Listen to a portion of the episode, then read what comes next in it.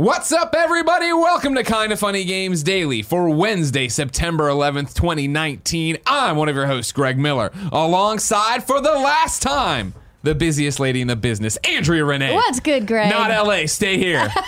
Don't do it. Get your affordable house and do, do resell it and stay here. It's too late, Greg. Damn it. God damn it, The Kevin. wheels are in motion. I heard you every day, Kevin, crying over there, trying to wear her down. You couldn't do it. How you feeling? Uh, I'm exhausted, tired, like anybody is when they, you know, close on a house, go to PAX, and then move all in like a two week. Keep running your uh, small business as well. Yeah, right. Doing your podcast, and your exactly. check-ins, and all that stuff. Yeah. For some reason, I thought it'd be a great idea to actually record the show tonight. Tonight, you're doing it. Do you even have anything left to record on? Is it just you in an empty room on a cardboard box? so the PC is still uh, connected because that's not going on the moving truck. I'm I'm Mm-hmm. carrying that with. Uh, I, not that I don't trust the movers that we're working with, but you know, I, you- I'm the same way. I built that PC. well, I'm not so- that way about PC, but you know, Yeah. my PlayStation or whatever. That that goes with me. All right, Yeah. I don't trust that with some other person. It's got all the what's good archives on it. Yeah, yeah.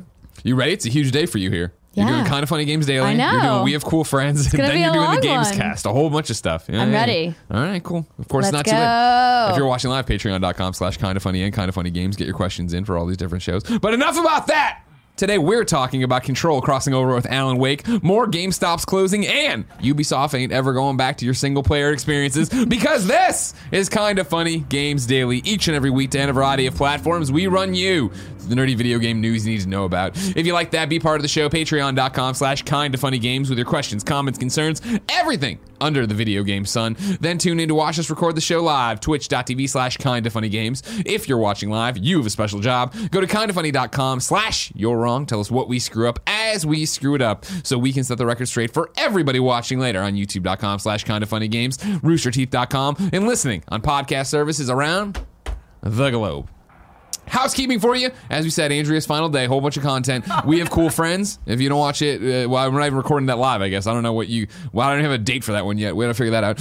Uh, final games cast, though, this afternoon, patreon.com slash kind of funny games. You can get it uh, on Patreon the rest of the week or Monday on YouTube and everywhere else. There's also a new party mode up. It's Brunch Club. Go to youtube.com slash kind of funny games. Kevin's really mean to me, and I thank everyone in the comments for defending my honor.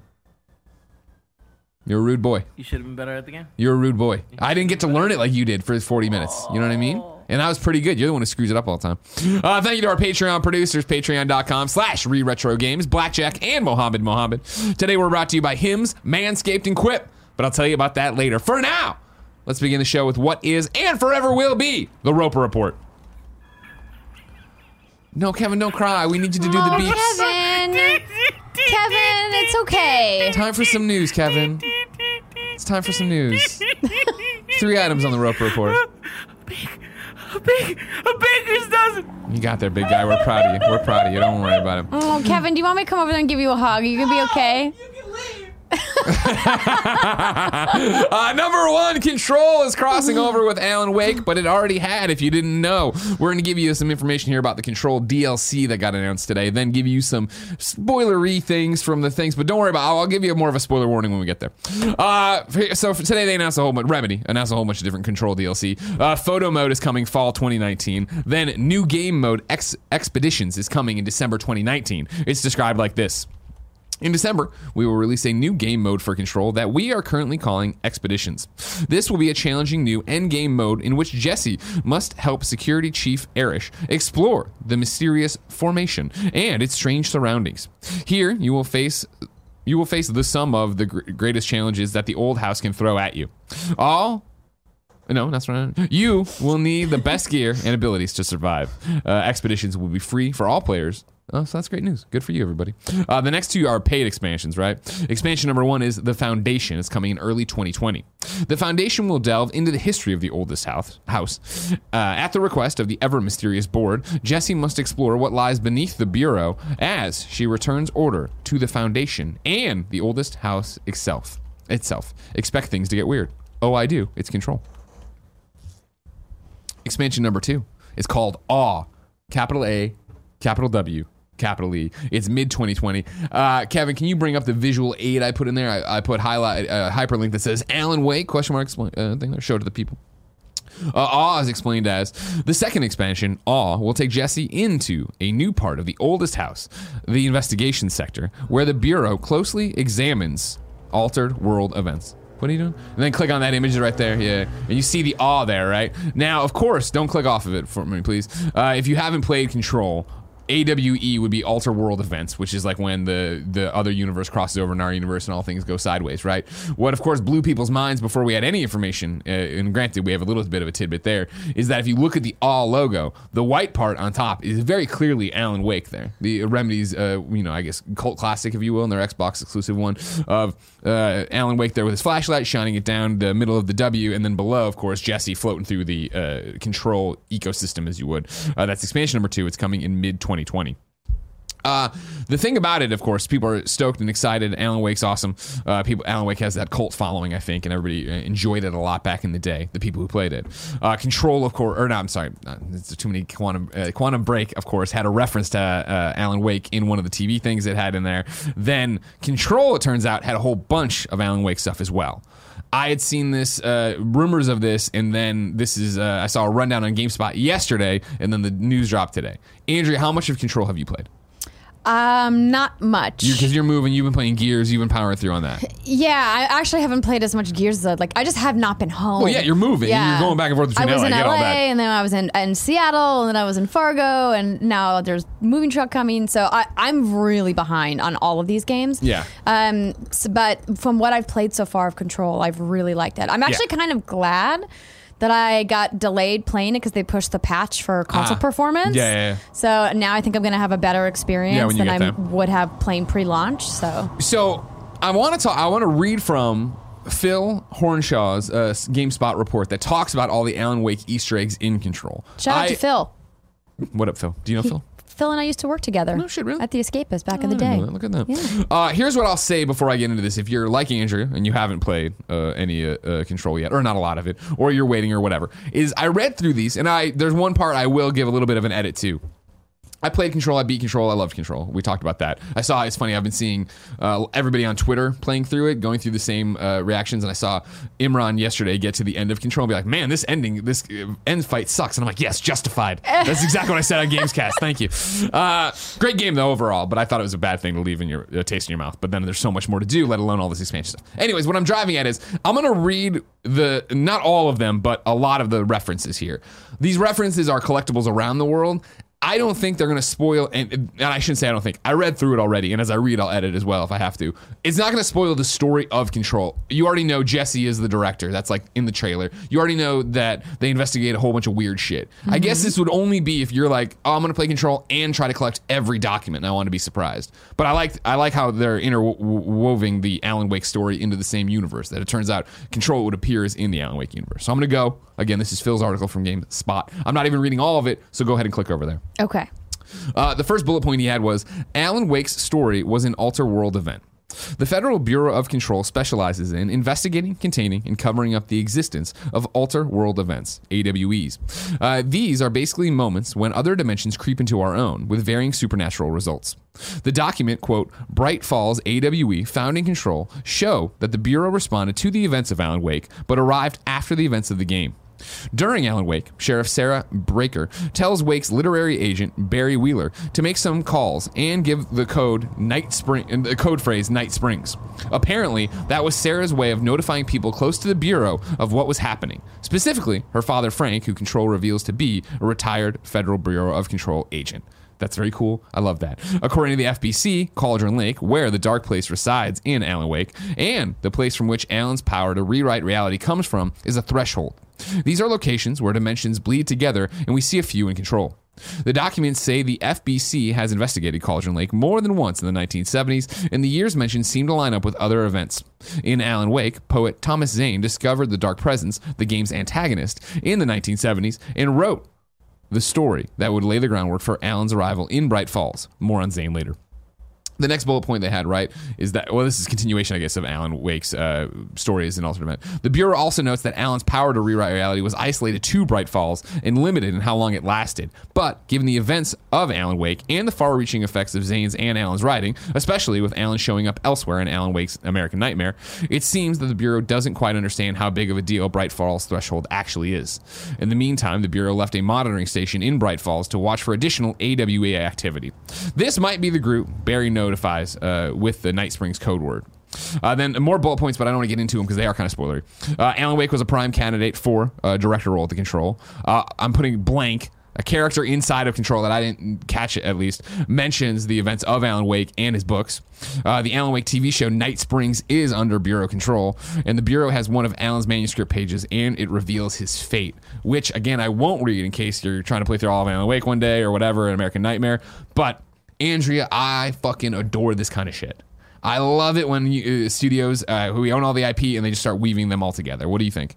I think it's a really smart thing to do because their fan base is their you know their biggest super fans Yeah. right so i think that making sure that they take a franchise that a lot of people know them for and bringing it into this brand new ip is a really smart decision i think it's really neat for people who have been following remedy and their development of, of a variety of games over the decades i think it's cool Uh, I want to do one question here. It comes from Adam Mott. Adam Mott writes in to patreon.com slash kind of funny games and says, Hey, KFGD crew. With the details of Control's story DLC dropping today, how do you feel about Control's expansions having an exclusivity window for PS4? In particular, uh, the Alan Wake slash Control crossover expansion. Remedy's community, direct, community director, uh, Thomas Puha, in an interview with WCCF Tech, stated the expansion pass will be available on all platforms, but I can't say what the exclusivity window is, except it's not very long. Back to Adam. Alan Wake is easily my favorite game and was a vastly formative experience. I purchased Control on Xbox One X as that's where the best console performance is, but it's deflating knowing after all this time waiting for anything Alan Wake, the original platform he debuted on will have to wait longer to see the continuation of his story. We've seen exclusivity windows for DLC before and minor performance no, I'm sorry, minor platform exclusive story mission packs at launch, but major story DLC dropping on one platform before the others feels more egregious than some multiplayer maps or weapons. Hopefully, quote, it's not very long truly means that, but a window shorter than a month seems unlikely. Thanks for all you do. I'll miss the busiest lady in the business popping up weekly on KF content with her facts. Andrea? Yes, What do you think? Um, you're not going to like this, but it's not surprising. Like these kinds of things happen all the time. These exclusivity deals, these marketing things that where it appears on one console first. Like it's frustrating for sure, especially when it's DLC and you've completed the game and you're anxious to play more, and then other people are playing it. In particular, when it's a narrative based experience, it's particularly egregious. I Yeah. think because that way the spoilers are you know more prone to be out there and prevalent than like a multiplayer map that gets released on PS4 first for example Of course. for example so that that part's tough but I'm not surprised you know Remedy needs to make their money and Yeah. this is how they're doing it Of course, yeah. I think I, you know, I think especially coming off the back of Quantum Break, which was you know uh, an Xbox exclusive ta trapped in the amber of what the original Xbox One was supposed to be. Right. I think Remedy probably learned a lot of hard lessons there, and so coming off and having 505 publish this and having them be like. We're gonna make our money and make sure we're gonna make the game we want to make, and we're not gonna try to tie it into whatever else that, that we're gonna make our vision actually happen. Not that I'm saying Xbox got in there and clouded it, but I think in the beginning you have a conversation about oh, it's a merging of TV and games. Like oh, there's some interesting ideas there, and that puts you on a different path. Yeah. Um, it sucks. This one sucks. I, I and I it, I don't. It doesn't suck in the way that I'm outraged over it. I googled around trying to find more information because I actually missed that the uh, uh, or I wasn't paying attention. I guess that the content was coming to PS4 first. And one of the first things I find here is uh, segmentnext.com. Xbox One fans outraged over Remedy's control giving exclusive content to PlayStation 4 players. That's from April 2019, so it's been out obviously a while. Um, I get it, and it, like it, it- to this, it sucks. G- being outraged is a bit too far, in my opinion. Obviously, it's different for every each every person. I'm with you But it's the idea that like, yeah, it would be cool if there was a way to, but Microsoft didn't want to pay, or PlayStation wanted to pay more, and Remedy wanted to keep everybody employed and put out the game and make it as good as they could, and have these deals and Epic Game Store and so on and so forth. Like, yes, it sucks. I my thing, uh, you know, because first off, Remedy gets it. Remedy's a great studio. Uh, you know, uh, Thomas, right, a, a friend of the show. I got drinks with him at uh, PAX, and they understand their lineage. They understand the history. I would be interested to see. It's not very long. How lo- long that is? I, I, I, I would guess 30 days You think so? Yeah. Because it, it is that kind of thing where I could see it being months. Oh, hello, Joey Noel. Oh, Joey, you brought prosecco. Look at that, look oh, at that, thank of you. course. I even brought show. more orange juice. Oh, oh good, Joey. Not Yeah, yeah. intentionally. Yeah, yeah. but I just had to get all of the beverages out of the fridge Yeah, before tomorrow. I think my favorite thing about Andrea moving is that kind of funny HQ has become a halfway house where it is now Andrea bringing in all manner of, hey, I have two bags of flour. Wait, are those pumpkin spice? No, they're just Halloween Oh, Oreos. they're just please. Halloween ones? Yeah, don't worry about It's Because I got the Just orange Halloween cream, you know what I mean? But does it taste different? I don't know. Find out Barrett's on Oreo standing in the corner of the studio w- holding a bag of Oreos that says boo on the front. And he Like can't talk because he's got a eating the mouthful of Oreos. Yeah, yeah, no, no, he's eating something else. Whoa! Oh, very nice, there you go. Joey. Thank you so much, oh, Joey. thank you. Whoa, it's doing it, Joey. It's oh, doing no, it. Joey. exclusivity yeah it, it's it's part and parcel i guess with where we are in 2019 and i guess like exclusive dlc To confirm, this is all, not to cut you off, I Sure. apologize, but no, please. these are all free, correct? i believe no The that, i think the free? expansion packs are paid The expansion packs are paid. Yeah, I on. thought something in the story said something was free. Uh the photo mode and the new game plus mode is Okay, so the yeah, or the additional new- modes are free. yeah it's the XP The two expansions are paid. Let me. I'm double checking, hopefully here, but of Okay. course I won't be able to find it in time. Thanks, Control Joey. F paid. The fact that I didn't get your wronged out Gotta of pour existence yourself when I one. said it didn't make me think it wasn't. Um, Polygon, do you have what I need? Because uh, I definitely read some paid in here. I'm pretty sure I have it right, but now you have me question myself as always. Expeditions is free for all players. It says, but yeah, I don't see the. I, I, I would imagine the expansions wouldn't be free; that they would be paid DLC. Yeah, in 20 in, two, in 2020, Control will get two two full paid expansions. Okay. so these are paid expansions. Yes. okay, Does so that change your opinion? I mean, no. Okay. I mean, I still get it, but I was gonna say if they are free, then hmm. maybe that's a little bit of a Less of a deal. yeah. It's that exactly. thing of- maybe the it doesn't hurt as bad. But yeah.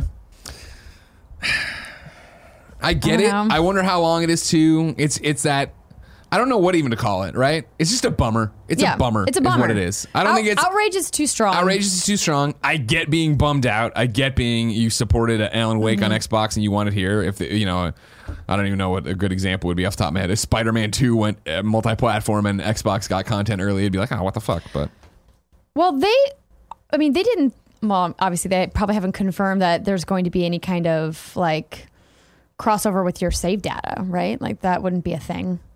What do you mean? Oh, for eh, no, no, no, like no, if no, you no, no, played no, no, no, Alan no, Wake no, or no, no, whatever, like No, there would that- be- not at all. Yeah, then it doesn't really matter. Play it on PlayStation Four. But sh- they already bought it on Xbox because it was the best place to play. Don't you listen to Adam Mott when he talks, Andrea? I don't know. He was you nodded in you nodded in agreement when he said it that it was the best place to play this one because of the patches and whatnot. It's a bummer. It sucks. It's games, and I don't know if that's.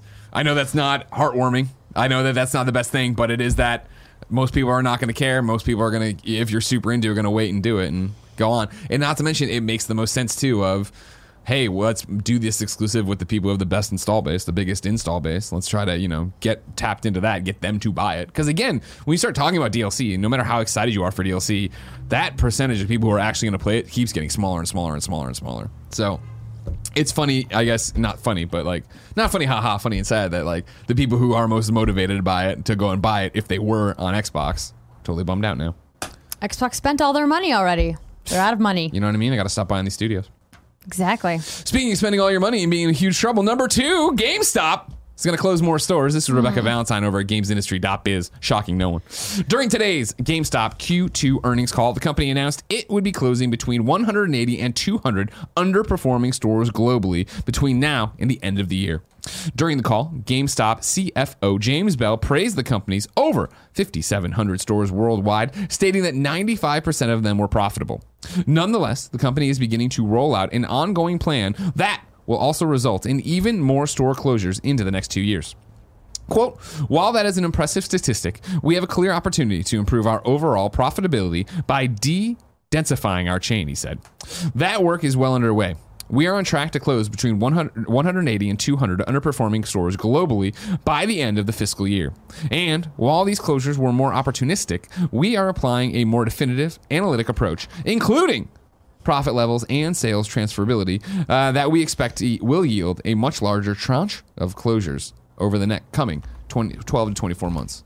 Tranche. Is that how I say that? You think? Tranche. Tranche? Get Jen on the phone. Uh, this all comes as part of GameStop's reboot plan, which was a major focus of its Q2 earnings report, in which it posted a net loss of 415 million and an adjusted net loss of 32 million dollars.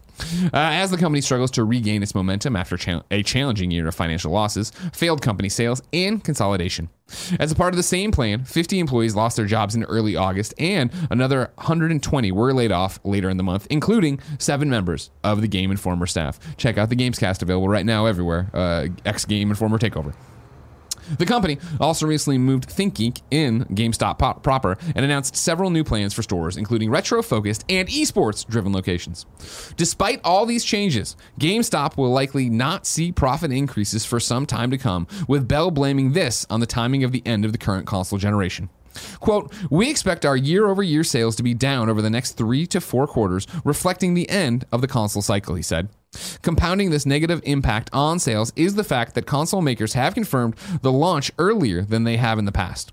We anticipate that this will lead to much lighter title say uh, this will lead to much lighter title slate through the rest of 2019 and early 2020, given the end of the cycle timing for current consoles.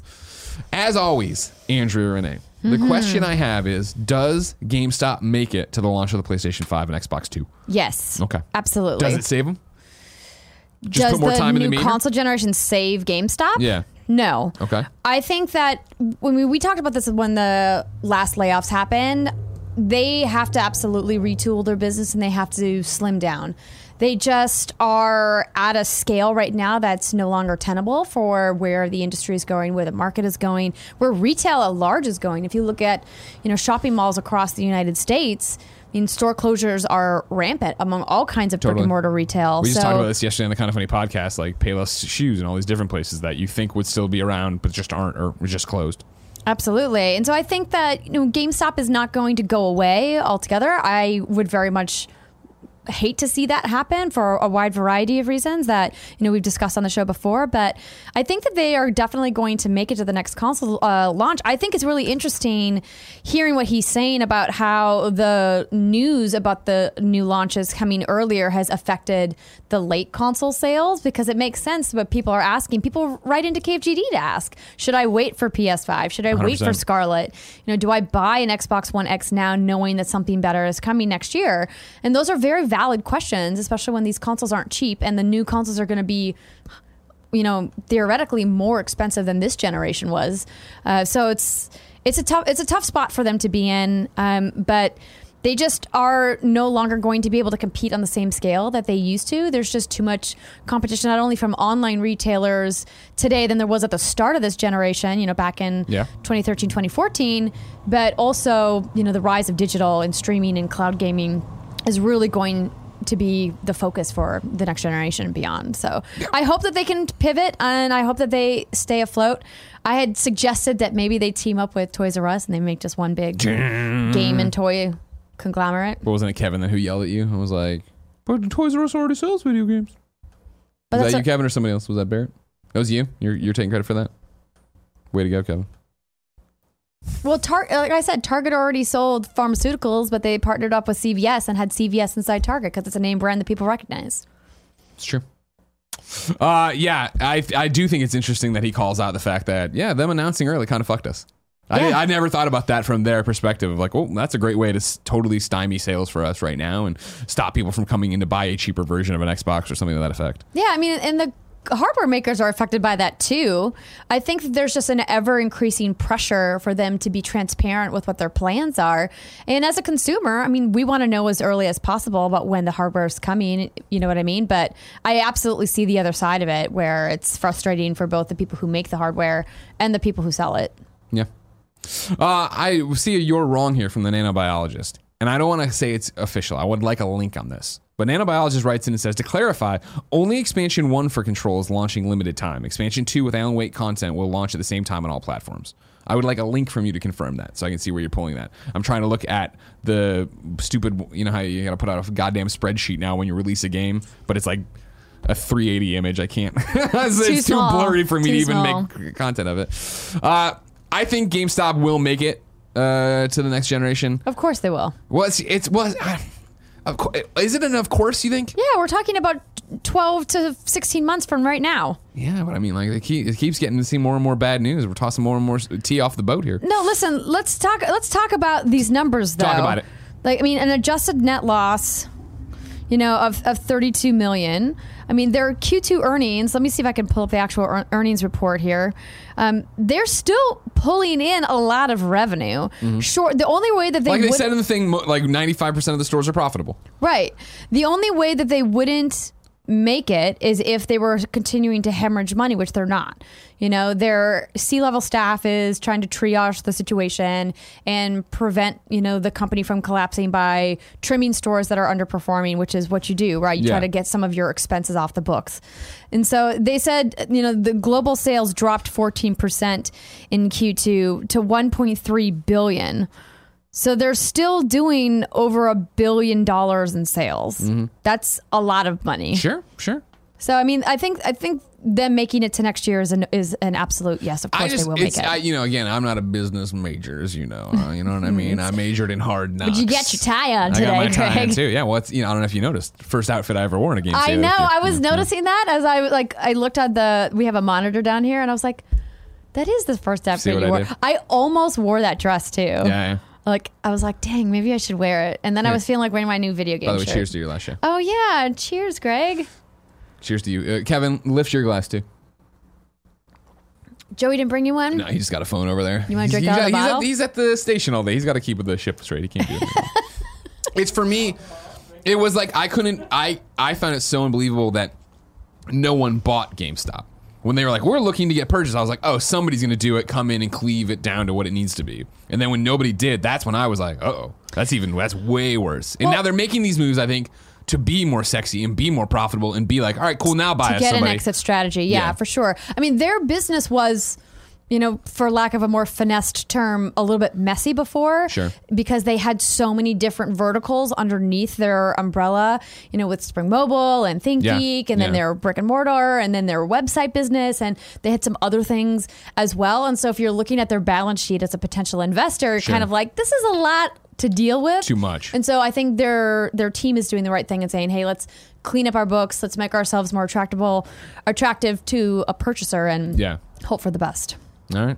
Well, stay tuned. Uh, thank you to Boars and Double Zero who got in the link before a nanobiologist could. Uh, yes, Eurogamer.net has control details t- two big expansions. The first of which is PS4 timed exclusive, so it is confirmed here. Yeah, the season pass and individual expansions will be available for purchase on Xbox One and PC following the PlayStation 4 expansion one, the Foundation release. Uh, the All expansion uh, will release on all platforms at the same time. So. Don't worry, Xbox people. Everything's cool. So basically, that whole conversation we had was moot. You know what? That's what kind of funny games daily is. It's disposable content. You see it one day, the next day it's totally meaningless. Doesn't matter anything. Don't worry about it. Uh, number three. Uh, Ubisoft is not giving up on open worlds anytime soon. This is James Batchelor over at GamesIndustry.biz. Uh, you need only look at Assassin's Creed to see how Ubisoft's ambitions for open world games are growing. Five years ago, the publisher's major Q4 release was Assassin's Creed Unity, a title that, while open, is confined to one city and, parentheses, if you focused purely on that on the main missions, can be polished off in around 15 hours. Meanwhile, la- last year's Assassin's Creed Odyssey takes place across the entirety of ancient Greece, plus all those nearby islands, and the average playtime for its users is 60 hours. This year, Ubisoft's tentpole title for Q4 is Ghost Recon Breakpoint, following the success of Wildlands, the series' first open world entry. With two vast adventures to follow in early 2020 with Gods and Monsters and Watch Dogs Legion. Ubisoft is now synonymous with open worlds, yet is there a chance it would ever return to more focused outings like Assassin's Creed Unity? Quote, no, CEO Yves Guillemot tells GamesIndustry.biz. Our goal is to make sure you can have a Unity within an Odyssey. If you want to have, if to, if you want to have a story of 15 hours, you can have it. But you can also have other stories. You live in that world and you pursue what you want to pursue. You have an experience, many Unity like experiences. End quote. What a quote.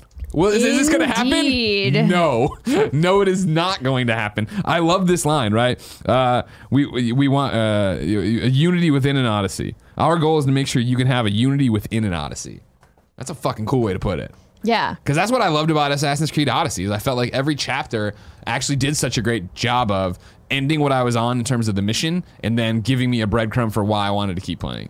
Like when you start that game, I thought, oh man, this is going to be the entire quest of going through and doing this one thing, and it turns out that was just the first chapter, and then the next one was like, well, let's keep the adventure going. The value proposition for consumers is phenomenal. Ubisoft has always delivered on a ton of gameplay for the MSRP of the base game.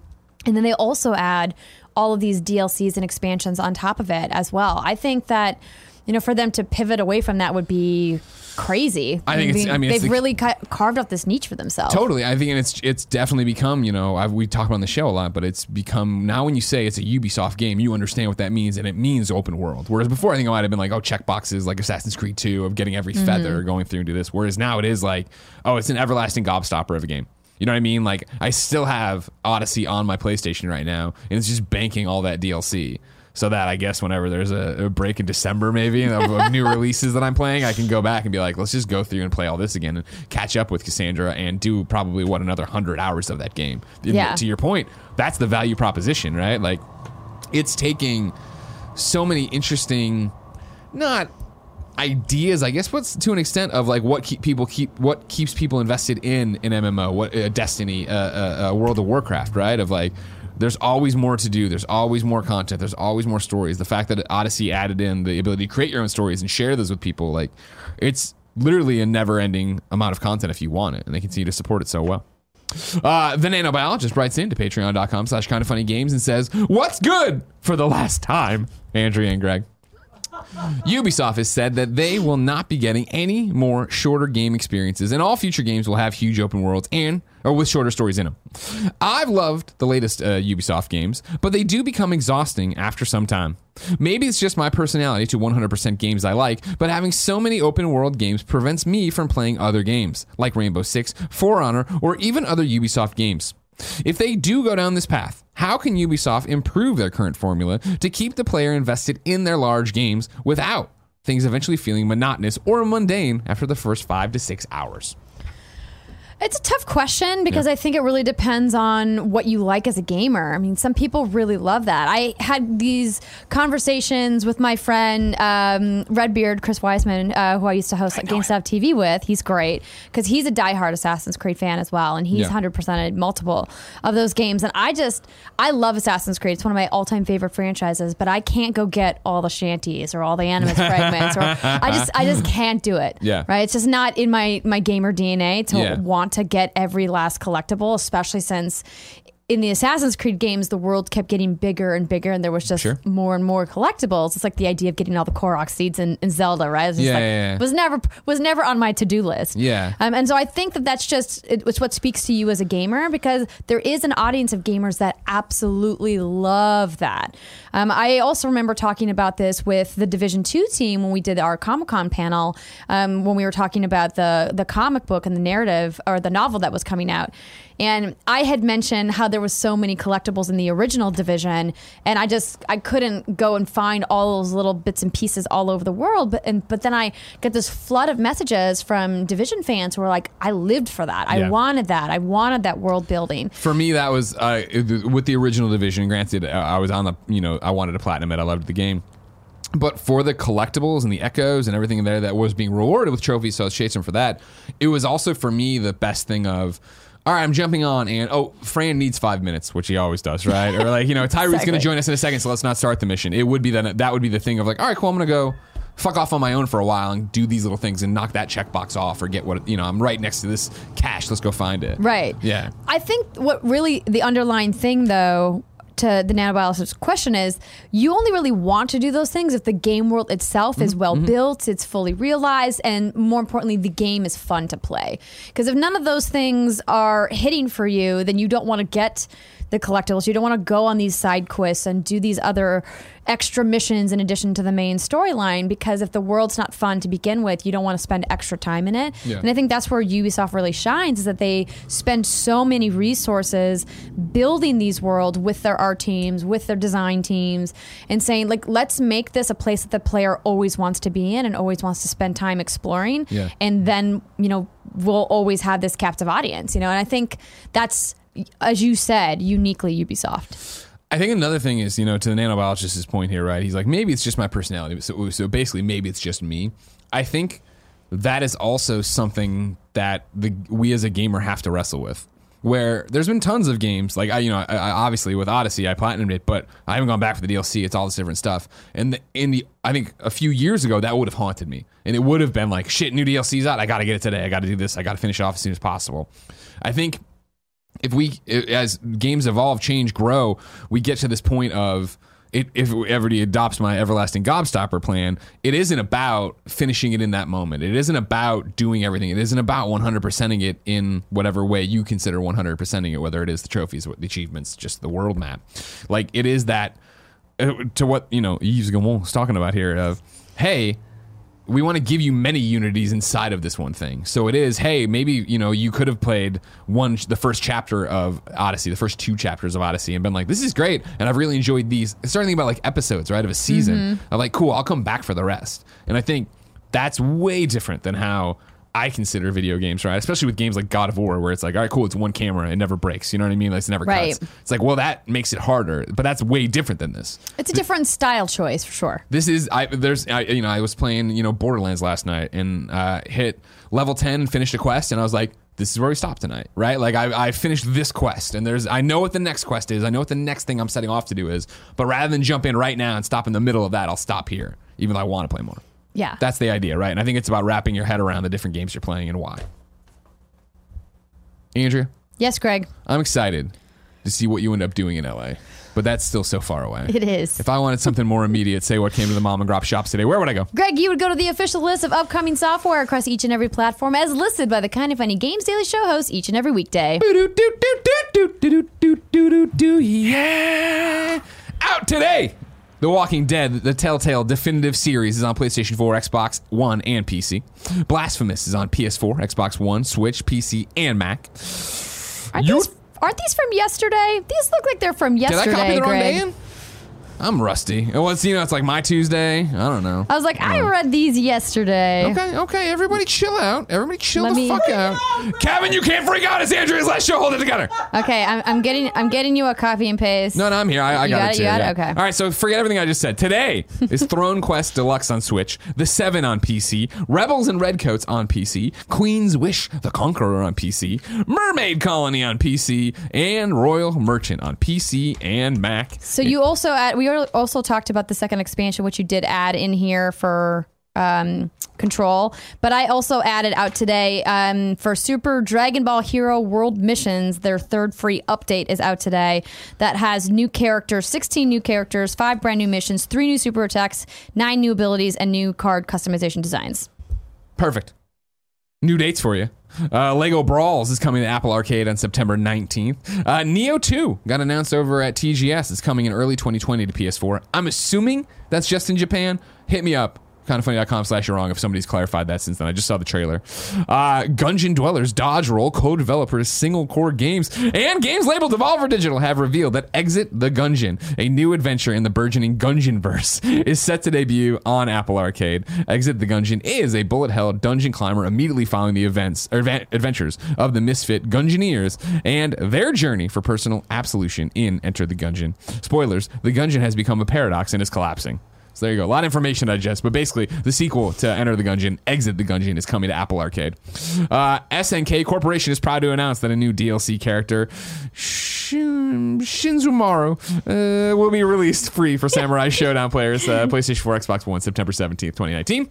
And then Sayonara Wild Hearts, which was part of the Apple uh, presentation yesterday, is coming to Apple Arcade, PS4, and Switch on September 19th. And I've got one more. Square Enix confirmed today that RPG classic Romancing Saga 3 will arrive in the Americas on November 11th, 2019, 24 years after the game's initial Japanese release. Saga Scarlet Grace Ambitions will release for the first time in the Americas shortly after on December 3rd. Both titles will be available on modern consoles and mobile platforms with new content, optimized graphics, and updated gameplay controls. And I have another one too that I meant to put in, for forgot, but then you reminded me during the show somehow. Uh, Bill Rosemann tweeted today, uh, of course, from Marvel Games, that Marvel's Avengers Iron Man number one, a comic book prequel to the uh, Avengers game from Crystal Dynamics, is coming in December. You can get all the information over at marvel.com about that. Now, it's time for reader mail. But first, let me tell you about our sponsors. Uh, first, it's Manscaped. Support for Games Daily comes from Manscaped, who is the number one in who is number one in men's below the belt grooming. Manscaped offers precision engineering tools for your family jewels. Uh, Tim's excited about this. He keeps talking about how he's cut himself before, and he's not going to cut himself again with this. And frankly, I know too much about Tim now. That's why Manscaped has redesigned the electric trimmer. Their Lawnmower 2.0 has proprietary skin-safe technology, so this trimmer won't nick or snag your nuts. Manscaping accidents are finally a thing of the past. And don't use the same trimmer on your face as you do down there. That's just nasty. Manscaped also has the Crop Preserver, an an anti-chafing deodorant and moisturizer. You already put deodorant on your armpits. Why wouldn't you be putting deodorant on the smelliest part of your body? Get 20% off and free shipping with the code GAMES at manscaped.com. Always use the right tools for the job. Your balls will thank you. Get 20% off and free shipping with the code GAMES at manscaped.com. That's 20% off with free shipping at manscaped.com. Use the code GAMES. Up next, it's Hims. Nick and Andy have noticed, I'm sorry, Nick and Andy noticed their hair was thinning and they decided to do something about it. They went to 4hims.com just like you should. Hims is a wellness brand for men that helps you deal with all the awkward problems you don't want to make an appointment to talk about. 4hims.com is a one stop shop for hair loss, skincare, sexual wellness, and more for men. Thanks to science, baldness can be optional. Hims is helping guys be the best version of themselves with licensed physicians and FDA approved products to help treat hair loss. These prescription solutions are backed by science. Uh, Hims was created by a guy who knows some men's health conversations are easier online than in person. That's why there's no more in person doctor visits or long pharmacy lines. For Hims connects you with real doctors online, which can save you hours completely confidentially and discreetly. You answer a few simple questions, the doctor will review, and if they determine it's right for you, they can prescribe the medication to treat hair loss that's shipped directly to your door. My listeners can get started right now with the complete hair kit from forhims.com for just $5 today, right now while supplies last, and subject to a doctor's approval. See the website for full details and safety information. This could cost hundreds if you went to the doctor or a pharmacy somewhere else. Go to forhims.com slash games daily. That's F O R H I M S dot com slash games daily. Forhims.com slash games daily. Final sponsor of the day is Quip. The best way to ease back into your post summer routine, start it up before September's over. Uh, simplify the morning and evening now with a simpler electric toothbrush from Quip. Uh, nearly everyone at Kind of Funny is using Quip. I just got back from Dallas with it. I love my Quip. I use it every day, and I like putting it in my travel bag and just taking the handle, put it right on it, and go. You're It's taking yours simple. to LA, right? I am taking mine to LA. Good. You better keep brushing your teeth down there. We won't be there to check in on you anymore. Don't worry, two minutes a day. I got it, Greg. Uh, Quip's got so- sensitive sonic vibrations for an effective clean that's gentle on your entire mouth. Uh, it's got a built-in two-minute timer. It pulses every 30 seconds to remind you when to switch sides and help you clean your whole mouth evenly. Plus, there are no wires or clunky charger. It runs for three months on a single charge. Brush heads are automatically delivered on a dentist recommended schedule every three months for just $5. A friendly reminder when it's time to refresh and stay committed to your oral health. Those are just some of the reasons Kind of Funny loves Quip. That's why we all think you should get it too. Quip starts at just $25, and if you go right now to getquip.com slash games, you can get your first refill pack for free. That's your first refill pack for free at G-E-T-Q-U-I-P dot com slash games, games, games, games. And I realize it's technically four minutes a day, Greg.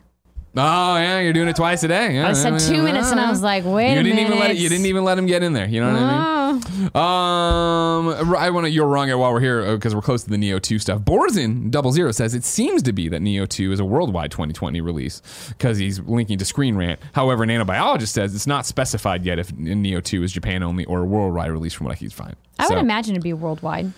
early 2020 everywhere.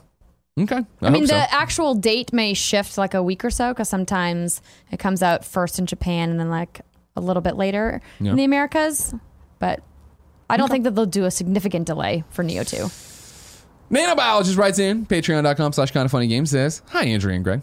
Greg, we didn't get to hear your thoughts yet on Apple Arcade. Do you see it as a contender against EA Access, Uplay Plus, or Games Pass? Ah, Game Pass. Damn it. I owe you $5. Uh, to you, will they be bringing enough experiences to this that will make mobile gaming a competitive market to the rest of the industry without being filled to the brim with ads and microtransactions? Did you see any games that you thought there were a must to play? And finally, uh, did this draw you in enough that you want to put down your Switch on flights and play Apple Arcade games instead? Because I went to Apple yesterday. You guys talked about it yesterday on the show. We did. What your summation on your Apple? If somebody's joining us for the first time to say goodbye, what were your Apple Arcade thoughts?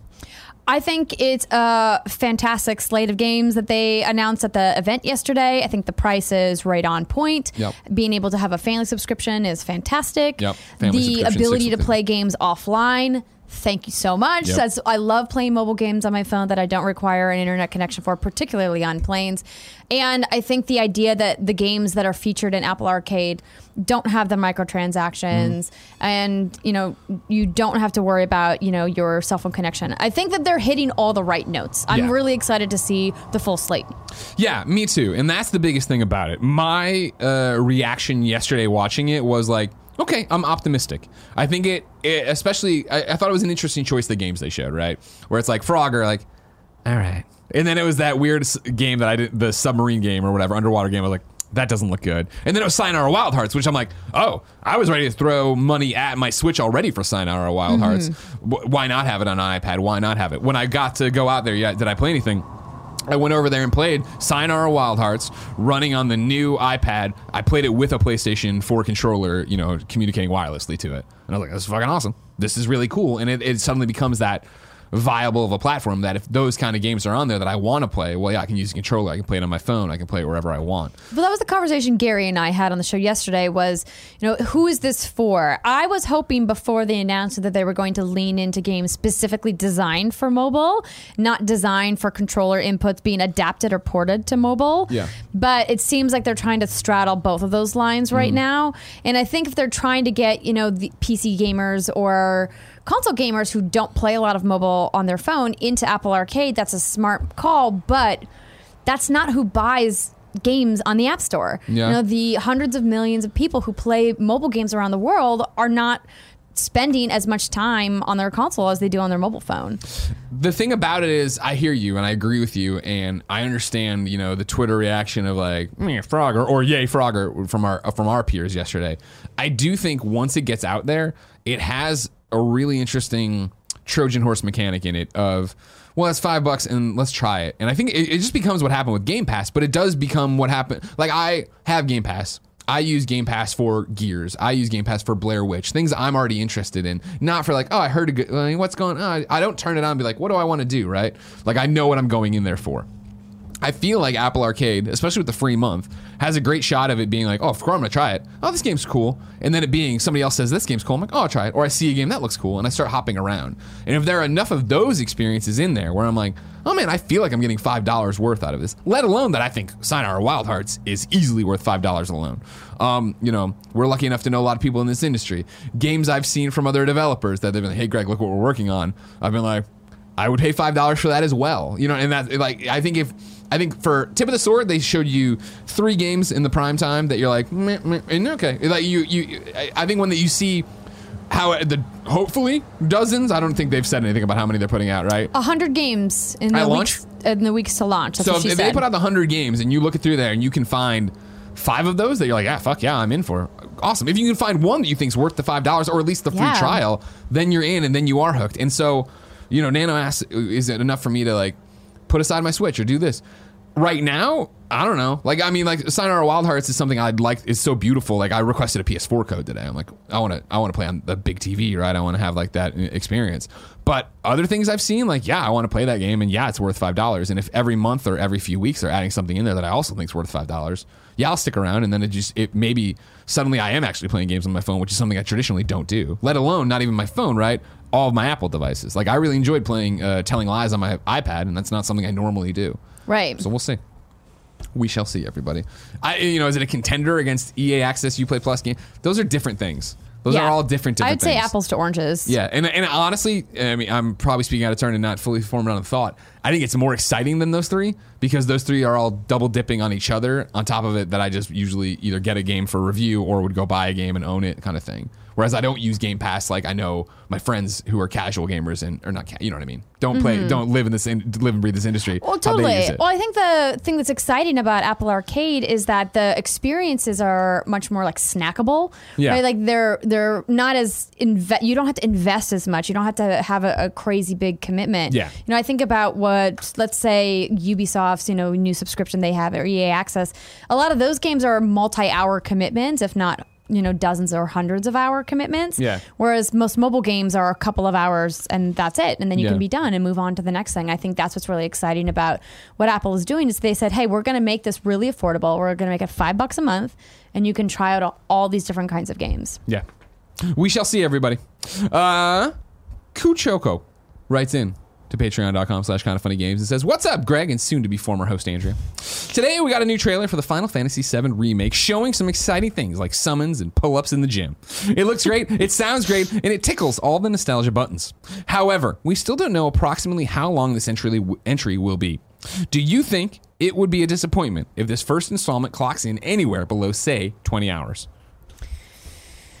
Wow. I mean, I would be surprised if it was that short, but considering how much they've talked about that they've added into the game, Yeah. but also like if they're doing it episodically, I don't know if 20 hours is anything to shake a stick at. That's a sizable chunk of a game. Yeah, it's it's going to be fascinating to see the reaction on this one. People have wanted it for so long. Every time you see it, it looks really good. It's episodic, which is cloudy into how that's actually going to net out. And of course, Mm-hmm. I, I can't speak for you, but I'm not a Final Fantasy VII expert fan. You know, I've never beaten it. I've played it. You I've can started, speak for me, Greg. I've started. we've it's obvious that I don't play Final We've Fantasy. started it a few times, so I mean, it's like I don't have any expectations for how long it is. I played it at Right. uh, PAX. We'll talk about it on Gamescast today. I enjoyed what I played. I'm interested to play more, but for me personally, like a short, like if it's going to be episodic and it's going to build up to you know one of those crescendo moments that game's famous for. Then I want it to be that way, and I understand that's different than what most Final Fantasy fans might want from it. But I'd imagine you can still stay and grind. I imagine you look at everything else, like look at Borderlands 3, right, with Proving Grounds and Mayhem Mode and all these things. They're giving you that when you finish it, there's other stuff to do. I would imagine to be the same thing here, whether it is side quests, whether it is challenge rooms or something like that. Keep you motivated to still be in that universe, grind your characters to whatever level that'll be, so that when the next when the next chapter comes in 12 years, or whatever. Who knows? I don't know, but yeah, it's gonna be really fascinating. Um, let's see. It's a here. really cool looking trailer, though. Trailer's good. Yeah, me, me and Andrew said, "You're not putting on the road program." Like, I don't know what's happening. We watched it together. We're like, we don't know what's happening. Like, I'm glad everybody loves this devil and this red hair guy shooting all around. Go get him. Uh, Lord of Pone wrote in. excuse me. Writes into uh, Patreon.com slash. No, that's not right. You're wrong. He wrote into you're wrong, uh, and says the producers of the Final Fantasy VII remake have said that Final Fantasy VII remake is in line with mainline Final Fantasy games in terms of length and content. By episodic, they mean more like Final Fantasy uh, 13's trilogy of games. So there you go. And then Borzin writes in and says Square has said that Final Fantasy VII remake is about 30 plus hours. Now, of course, they are using dev math. No, it's about 30 hours. We'll see. What is that going to be 15? That going to be 20? What are we going to see? We'll see. Who knows? We'll all find mm-hmm. out. Together, together, together. Andrea, yes. as you can expect, lots of people wrote in to say goodbye to you. I think it's about Aw. time to turn it over to them. Wispa wrote into patreon.com slash kind of funny games and says, Hey, Andrea and Greg. Just want to say best of luck to Andrea and that you will be missed. You were in the first episode of Kind of Funny Games Daily, which was the first piece of Kind of Funny content that I listened to over two years ago and haven't stopped since. I always appreciated your devil's advocate stance, whether it was intentional or unintentional, as it's always best to hear news stories from all sides and angles. Hopefully, you can make it time make time in your busy schedule to make some appearances whenever you're in SF again. Thanks for all the content and best of luck in LA. Whisper. Thank you so much. I really appreciate that. I'm definitely going to make time to come back. We've talked about it already. So. Yeah, anytime you're in town, you're going to be here. We Yeah. can't get rid of you. It's not true. like, it's not like it's not the end. It's just it'll be actually it's going to be really fascinating to see how often you actually still pop up because I, I have a feeling it's going to be more than we think. Well, I think the time of year is unfortunately not super conducive because our industry events slow down Yeah, really exactly, substantially yeah. going from here to the end of the year, but it picks up again in January. Right away. So. Oh my god, next year's right around the corner. uh, JBR writes into patreon.com slash kind of funny games games and says, Hey Greg and Andrew. Sad to see Andrea leave, seeing as she is one of my favorite personalities in the industry among all the dozens of podcasts I've listened to over the years. Happy to see you pursue the next chapter in your life. What advice would you give for someone wanting to get into the games industry? Not on the journalism side, but on the game development side particularly environmental design programmer or AIB. All right, slow down, JBR. Uh, I know you both haven't made games, but have been a part of them at least. Uh, you, Greg has, uh, but I'm sure you have some advice. Thanks for all your hard work, laughs, and that's what she said jokes. Now you can finally get away from Greg and his trophy obsession. Hope to meet you one day as well as the rest of the What's Good Games girls. Aw, JBR. thank you. I really just can't take him talking about Patapon 2 anymore, you guys. This is really Well, the it's just a fucking why I'm leaving. embarrassment that it's sitting somewhere. it's on some kind of fucking server there, and nobody's doing it, Kevin. Um, but in regards to your question about, you know, what can you do to break into the industry from the dev side, there's a lot of really fantastic networking organizations out there. Um, Wiggy is great. Women in Games um, International. Um, the IGDA is also a fantastic networking resource. Um, the AIAS, the Academy of Interactive Arts and Sciences, run by Meggan Scavio, Yep. has um, a networking and mentorship program as well. They also have grant programs uh, to either further your education or to get additional training or to go to events like Dice and to meet more developers. So I absolutely would look at you know those three for sure for networking opportunities. And then there's a, a bunch of message boards too. There's certain places where uh, game dev jobs are listed. There's Facebook groups. So I would just you know try to you know dig in one night and just kind of tool around and look for these groups and see which ones you can join, which one maybe feels like a good fit for you, and then hopefully you can take the next step by coming to GDC, the Game Developers Conference, which is really, I think, the most important thing if you want to hear from other people who are in the industry and and to attend yourself. They have student passes available. They do have professional badges, and they also have a scholarship program. Um, Aiden got a scholarship to come to GDC last year. Yep. So um, definitely look at those as options, and good luck to you. Gilly Brums writes in to patreon.com slash kind of funny games. Says, Good morning, Greg and Andrea. My question today is a final, momentous kind of funny games daily send off for the busiest lady in the business, Andrea Rene. As one of the prominent female voices in the games industry that I personally listen to on a regular occasion, what can we as an audience do to continue to empower female voices in an environment that can, at times, be toxic for women in the industry? Thanks for all you do, and today, thank you for all you have done. Well wishes and much love, Gilly Brums. Thank you, Gilly. That's very nice of you. Um, it's a continuing struggle to get more female voices out into the industry. I think it starts with a place of. Um, both like a, a, a welcoming and acceptance and inclusion, right? And also the idea of needing to make an effort to diversify a wide variety of, of sources of these voices, right? Like making an effort to include women on panels at trade shows and conventions, making an effort to make diverse hires at studios and, and media companies. And by, you know, combining those forces together, you know, we can hear from all kinds of different voices in the industry, not just female voices, of course. But I think, you know, when you look at women in games, we were really shut out from being part of the gaming community for a very long time. It's only been recently that it feels like, oh, hey, everybody can be a gamer and everyone can take up this mantle. I talk about it on What's Good about this idea of taking back the term gamer and, mm-hmm. and, and you know, reappropriating it and saying like this is this became a dirty word. And i hate that it became a dirty word because Sure. it's been part of my life you know since i was eight years old. And i absolutely identify as a gamer but it feels like there's a lot of women out there that are really afraid to identify as a mm. gamer. Mm. I mean and i just went in the youtube comments yesterday and got attacked for some random bullshit. And it happens all the time but if you can find safe spaces for yourself, if if you're a female that likes to game and those have been concerns of yours, which are 100% understandable, um, you know, I hope that you can find like-minded individuals that encourage you to bring your voice out there. Uh, come to What's Good Games.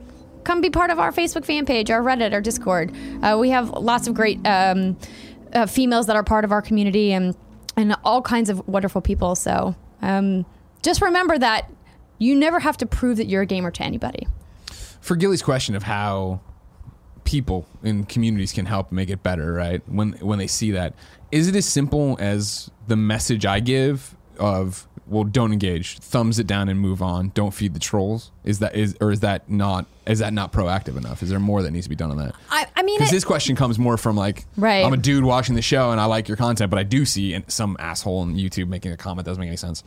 I think engaging with people and kind of trying to figure out where they're coming from can be beneficial. Obviously, you're always point, though, right? Right, exactly. There's always going to be that person who really is just there to stir the pot and Yeah. who really just wants to cause shit and wants and wants to to to be angry, right? And there's you're never going to reach those people and Yeah. I think it's up to content creators to say, "Hey, we don't want you in our co- community contributing to the toxic environment." Yeah. And so whether that's muting them, blocking them, banning them, whatever you as the content creator has to do for your own community, whether you're a Twitch streamer or a YouTuber or what have you, I think those proactive steps are super important to making the spaces safer for everybody. Mm-hmm. I mean, we want to encourage discourse. You know, one of the things we do at What's Good is to say, hey, we absolutely encourage you guys to disagree with each other, but when it comes to name calling, we just don't tolerate it. Sure. We swear all the time on our show. We don't swear at people.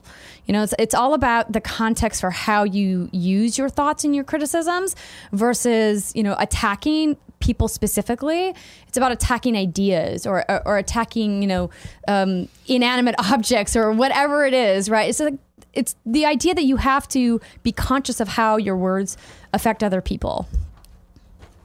Final question comes from EJ. Okay. EJ writes it at patreon.com slash kind of funny games and says, Sayonara, Andrea. Just wanted to know what will be the, f- what, what, yeah, what will be your funniest memory of kind of funny games daily on or off camera experience, if you don't mind sharing. Take care, EJ. We've had some really good ones, but one of them was um, pretty recently when you brought the whiteboard out. Oh, God. Uh, when we were talking about, I believe, the Nintendo Switch. sure. Right? When, you, when you, we just were not lining up at all. the no, we, communication was just not. remember that? We just did not know how to make sense of like, I thought, me and Kevin were like, what? I don't understand how to explain it. It was so funny because I just didn't get it in the mo- moment, and then afterwards, I was like, "Oh, that's what he meant." But what I love about working with you, Greg, is that you are so good at doing that improv, and then you'll just like run with it for the Yeah. sake of the content. Yeah. And you're like, you know what? I'm just gonna fucking do this bit right now, and it's gonna be really fun. And who cares if it makes sense or not? And that's just one of the many reasons why you're such a great host. Oh, well, thank you so much, Andrea. Please. You're pretty good as well, I Ah. guess. I, don't I mean, know. we are the best KFGD pair. That's what I'm saying. You know what I mean? Don't tell Gary. Because, I mean, obviously he sucks, but he'll get all cranky about it. And he doesn't watch the show, so as long as nobody narks on us, we'll be fine. It's time to squad up. This is where one of you writes in to patreon.com slash kind of funny games, Give giving your name, username, platform of choice, and why you need help in a video game. I read it here. The best friends come and find you.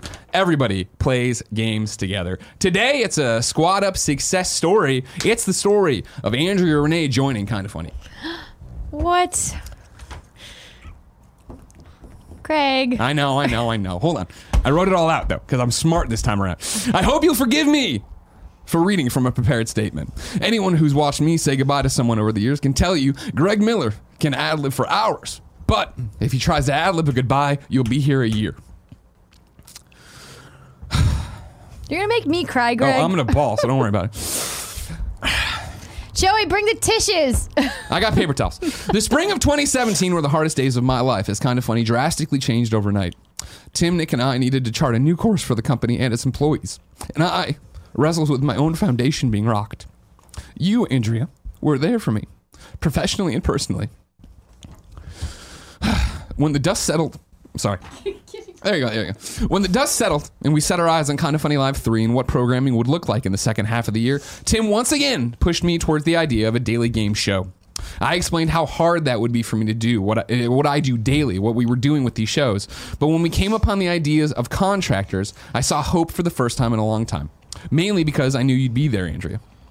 At the time, I had been lucky enough no- to know you for years. How many? I have no idea. But I do. Re- what I do remember is the first time we actually got to hang out. It was VidCon 2012 or 2013, and you came to lunch with Tim, Nick, and me. I don't remember the meeting because you talked to me about games. We did that all the time at the events we went to. I remember it because you hung in there with Nick Scarpino. You gave his shit back to him as soon as he could give it to you. Now, that's not to say people don't usually do that. It's just to say that in that moment, I saw you go from an industry acquaintance to a friend. Jump back to that moment. Tim and I are cooking up what's going to become Kind of Funny Games Daily, and you were the first name I blurted out as a possible co host. For years, I checked in with you at events and watched your career blossom. And the entire time, I secretly hoped that you'd end up at IGN, selfishly, or at least another major site so that more people could see how talented you were.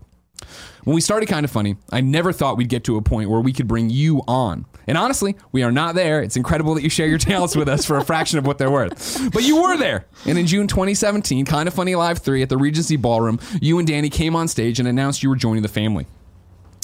For everything Kind of Funny's accomplished and will accomplish in the future, every Barrett, every Joey, every show, you allowed me to believe in that again at a time when I didn't know what I could believe.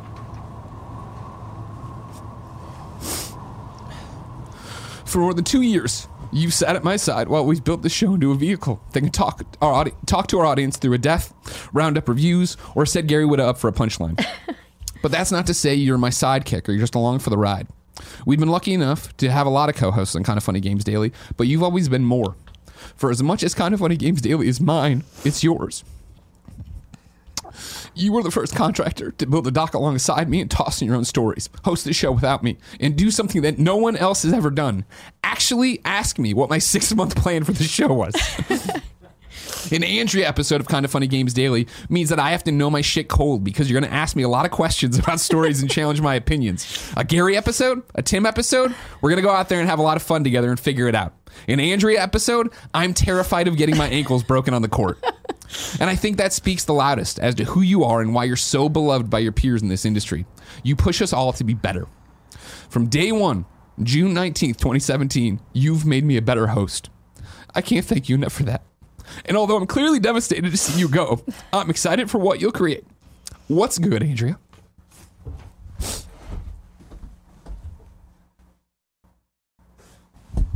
Greg, I don't even know what to say. Nothing. We got a whole bunch of your wrong to go through.